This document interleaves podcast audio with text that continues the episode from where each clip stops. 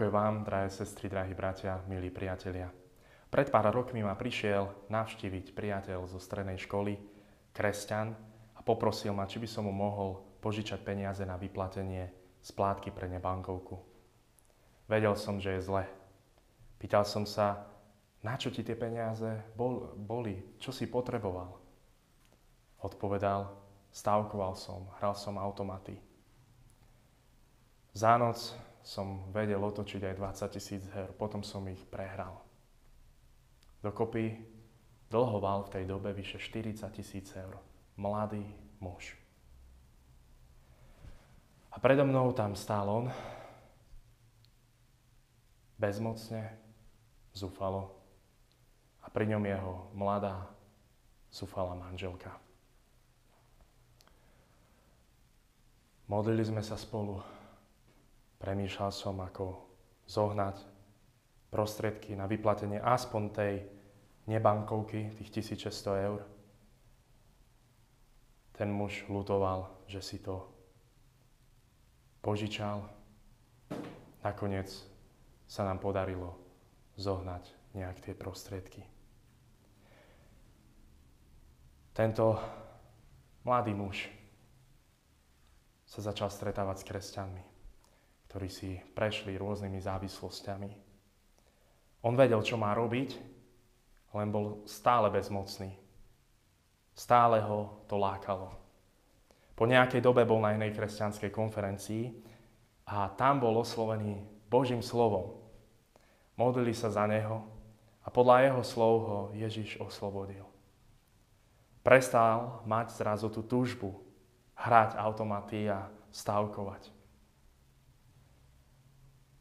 Dnes je v zahraničí a pracuje.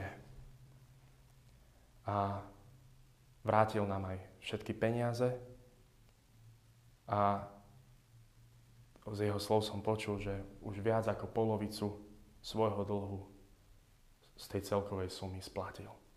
Bohu vďaka za to. Bohu vďaka za to. Diabol nás chce zotročiť, roztrhať to, čo je Božie a úplne nás zničiť.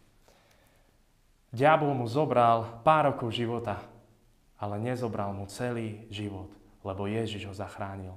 Pre mňa osobne je ešte však väčší zázrak láska jeho manželky, ktorá mu odpustila, ktorá sa s ním nerozviedla, hoci mala na to dôvod. Modlila sa za neho a robila všetko preto, aby jej manžel bol slobodný. Priatelia, aj toto sú démoni dnešnej doby. Démonita, ktorá zotročuje ľudí, má veľa podôb. Hazard, automaty, stavkovanie, pornografia, láska k alkoholu, drogy, láska k peniazom, ezoterika. A mohli by sme pokračovať. Toto sú veľmi ťažké veci v živote človeka.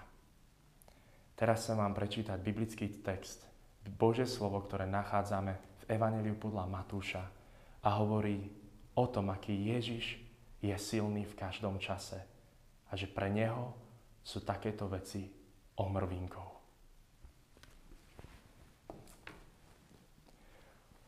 Potom odišiel Ježiš a utiahol sa do krajov Týru a Sidonu. Ahla, kanánska žena prišla z oných končín a kričala – Zmiluj sa nado mnou, pane, syn Dávidov, dcera sa mi strašne trápi, posadnutá démonom. On jej však neodpovedal ani slovo. I pristúpili učeníci a prosili ho, odbav ju, lebo kričí za nami. Odvetil, ja som poslaný len k strateným ovciam domu izraelského. Ale ona prišla, padla mu k nohám a prosila, páne, pomôž mi. On však odvetil, nie je dobré vziať deťom chlieb a hodiť k šteniatám. Odpovedala mu, áno, pane, ale veď aj šteniatá jedávajú z omrviniek, ktoré padajú zo stola ich pánov.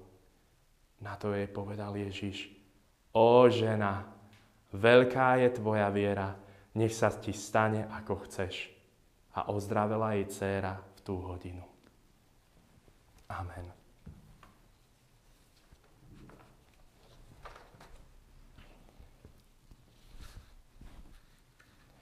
Tento príbeh kričí o Božom Ježišovom zľutovaní.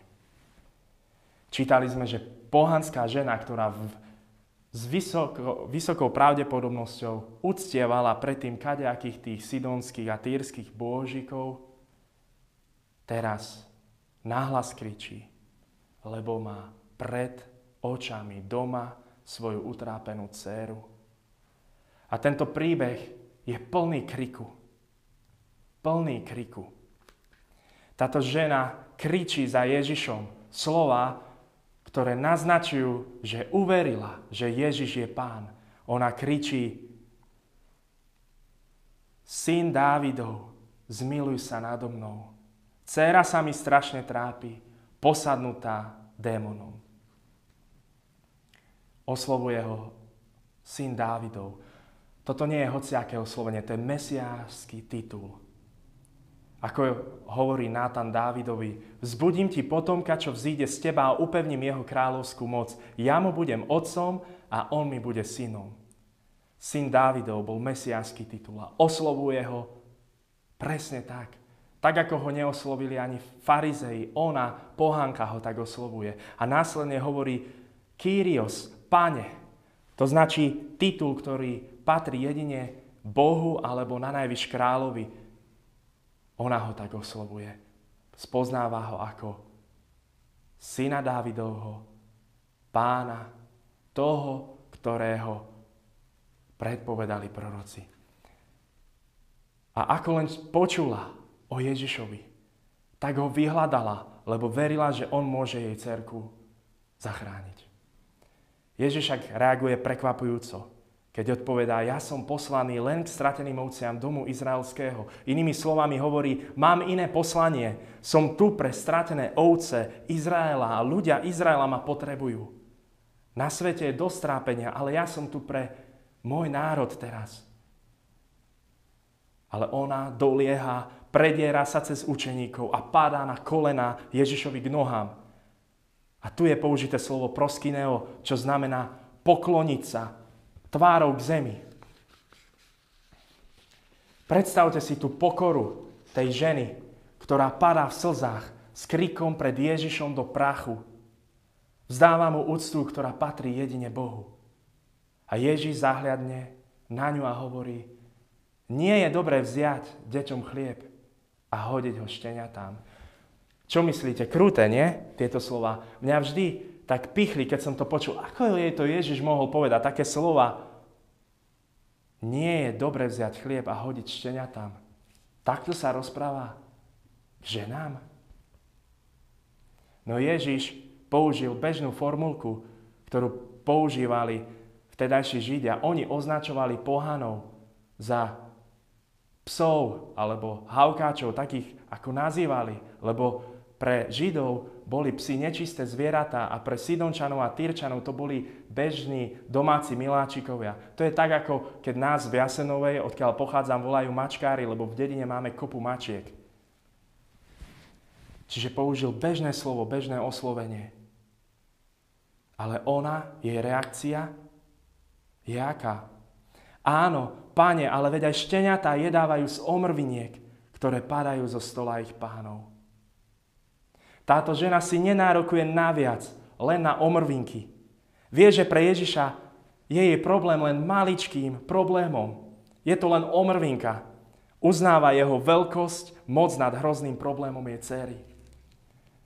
A Ježiš sa zmilováva. Veľká je tvoja viera. Nech sa ti stane, ako chceš. O žena, veľká je tvoja viera. A ozdravela jej dcera v tú hodinu. Čo to musela byť za radosť? Keď došla domov a našla doma zdravú dceru. Slzy zúfalstva iste sa zmenili na slzy radosti. Sloboda je oslobodená. Drahí priatelia, Ježiš tu je dnes aj pre nás. A Boh, Ježiš, syn Dávidov, má moc nad môjim, tvojim problémom. A tvoj problém je pre Neho len omrvinkou, v mnohých životoch, aj v tejto dnešnej dobe, Ježiš zmenil, zasiahol do života človeka. Zmenil život spúšte doslova na raj, slzy trápenia na slzy radosti. A tak ako môjmu závislému priateľovi, tak aj tejto utrápenej matke. Tento príbeh nech nám je príkladom viery ženy, jej vytrvalosti a neodbytnosti. Viera a láska tejto ženy svojej cére nech nám je inšpiráciou, aby sme mali aj my takéto nasadenie pre našich najbližších. Hľadajme pomoc pre nás, či našu rodinu pri Ježišovi. Nie v svete červených náramkov, zázračných kameňov, duchovných cvičení, či vešcov. Kristus je tu, je prítomný, chce nám pomôcť, chce nás vyslobodiť. Máme živého Krista, ku ktorému môžeme pristúpiť kedykoľvek, kdekoľvek, v každom čase. Amen. Pomodlíme sa. Drahý hospodine, ďakujeme Ti, že k Tebe môžeme kedykoľvek pristúpiť. Ďakujeme Ti, že Ty dávaš slobodu, že Ty nezotročuješ, že Ty oslobodzuješ. Ďakujeme Ti aj za môjho priateľa, ktorého si zachránil. A ťa prosím, vstúp do života všetkých, ktorí riešia rôzne problémy vo svojom živote. Prosím ťa, vstúp dnes do ich životov. Zmiluj sa nad nami. Syn Dávidov, pomôž nám.